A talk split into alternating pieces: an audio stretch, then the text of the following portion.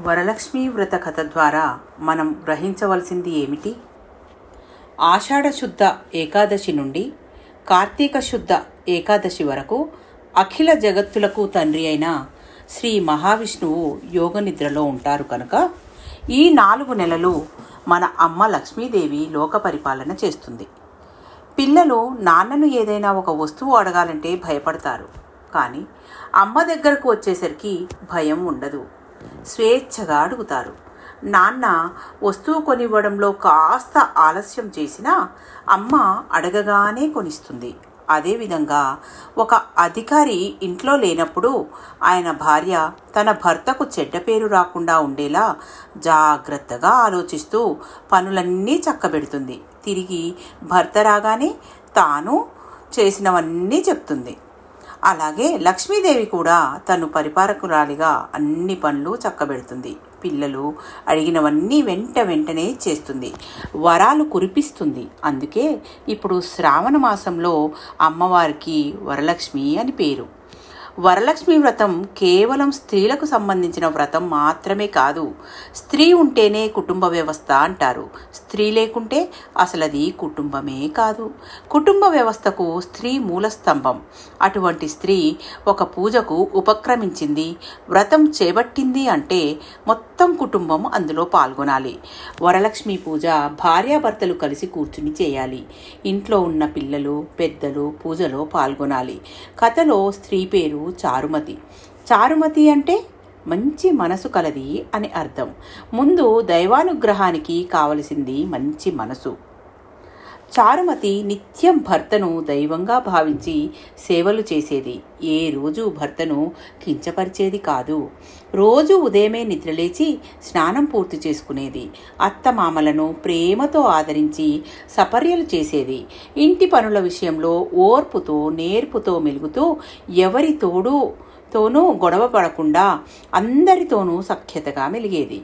ఇన్ని మంచి లక్షణాలు ఉన్నాయి కనుకనే చారుమతిని అనుగ్రహించాలని శ్రీ మహాలక్ష్మి భావించి కలలో కనిపించింది. కథలో ఆమె పాత్రను గమనిస్తే మనకు కనిపించేది స్వధర్మాచరణ. ఆమె యొక్క స్వధర్మాన్ని ఆమె ఆచరించింది. మంచి ప్రవర్తన ఉన్న భక్తి సదాచారం ధర్మనిష్ట లేకపోతే అది సువాసన లేని పువ్వుతో సమానమని కంచి పరమాచార్యుల వారి మాట. ఇది అందరూ గుర్తుపెట్టుకోవాలి. మళ్ళీ ధర్మాచరణ అనగానే కేవలం ఈశ్వరుని పూజించడమే అనుకోకూడదు. ధర్మం ఎప్పుడూ పూజలకు పరిమితం కాలేదు. మీరు ఉద్యోగం చేస్తుంటే కార్యాలయానికి వేలకు వెళ్ళడం అక్కడ పనిని నిజాయితీగా శ్రద్ధతో లోపరహితంగా చేయడం కూడా ధర్మ పరిధిలోకి వస్తుంది. మీరేమీ ఓవర్ టైం పని చేయక్కర్లేదు. నిర్ణీత పనివేళలో సరిగ్గా పనిచేస్తే చాలు. అది కూడా ధర్మాచరణయే అవుతుంది. ఎందుకంటే మీరు కార్యాలయంలో ఉన్నప్పుడు అక్కడ చేయవలసిన పనే మీ స్వధర్మం. అదే బ్రహ్మచారి అయితే విద్య మీద దృష్టి ఉంచడం ఋషుల సందేశాలను తెలుసుకోవడం బ్రహ్మచర్యాన్ని పాటించడం కోపతాపాలకు దూరంగా ఉండడం ఇది వారి స్వధర్మం. ఇవేమీ చేయకుండా కేవలం లక్ష్మీ పూజ మాత్రమే చేస్తాము. అత్తమామలను తల్లిదండ్రులను చూసుకోము స్వధర్మాన్ని పాటించము అనుకునే వాళ్ళ పట్ల లక్ష్మీదేవి దయ చూపదని ఈ కథ ద్వారా గ్రహించాలి. అమ్మవారు చారుమతికి కనిపించింది కేవలం స్వధర్మాచరణ వలనే. అమ్మవారి కలలో కనిపించింది చెప్పిన వ్రత విధానం తాను మాత్రమే ఆచరించి సంపద పొందాలని చారుమతి భావించలేదు. ఇరుగు పొరుగు వారందరికీ తన స్వప్న వృత్తాంతం చెప్పింది. అందరితో కలిసి వరలక్ష్మి వ్రతం ఆచరించింది. కేవలం తన స్వార్థం మాత్రమే చూసుకోలేదు. అందరూ బాగుండాలని తలచింది. అందుకే పూజ ఫలించింది.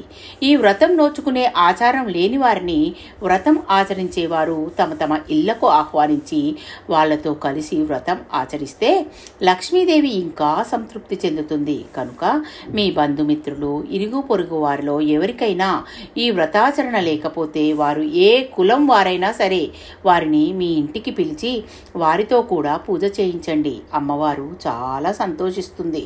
అదే వ్రతకథలో చారుమతి కూడా చేసింది. అమ్మవారు కలలో కనిపిస్తే దాన్ని కొట్టిపారేయలేదు చారుమతి. స్వప్నంలో చెప్పినట్లుగా ఆచరించింది. దీన్ని బట్టి అర్థం చేసుకోవాల్సింది. తెలిసింది ఏమిటంటే ఆమెకు శాస్త్రం యందు దైవం యందు శ్రద్ధాభక్తులు ఉన్నాయి. ఎవరికి శాస్త్రం యందు దైవం యందు శ్రద్ధ విశ్వాసాలు ఉంటాయో వారు మాత్రమే ఈశ్వరానుగ్రహానికి పాత్రులవుతున్నారనేది ఈ వృత్తాంతంలోని గూఢార్థం. లక్ష్మీ కటాక్షం కలగాలంటే ముందు స్వార్థం చేయించాలన్నది త్యజించాలన్నది వరలక్ష్మి కథ సారాంశం. పంచుకుంటే పెరుగుతుంది దాచుకుంటే తగ్గుతుంది సంపద సంతోషం. అందుకే ప్రసాదం ఒక్కరే తినకూడదు పది మందితో పంచుకోవాలి. అప్పుడే అనుగ్రహం అధికంగా సిద్ధిస్తుంది.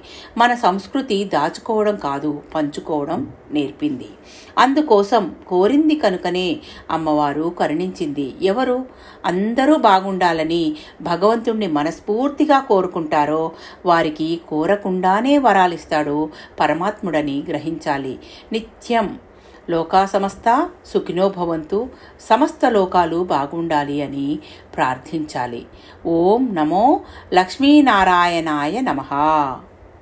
Thank you. మీ పద్మజ.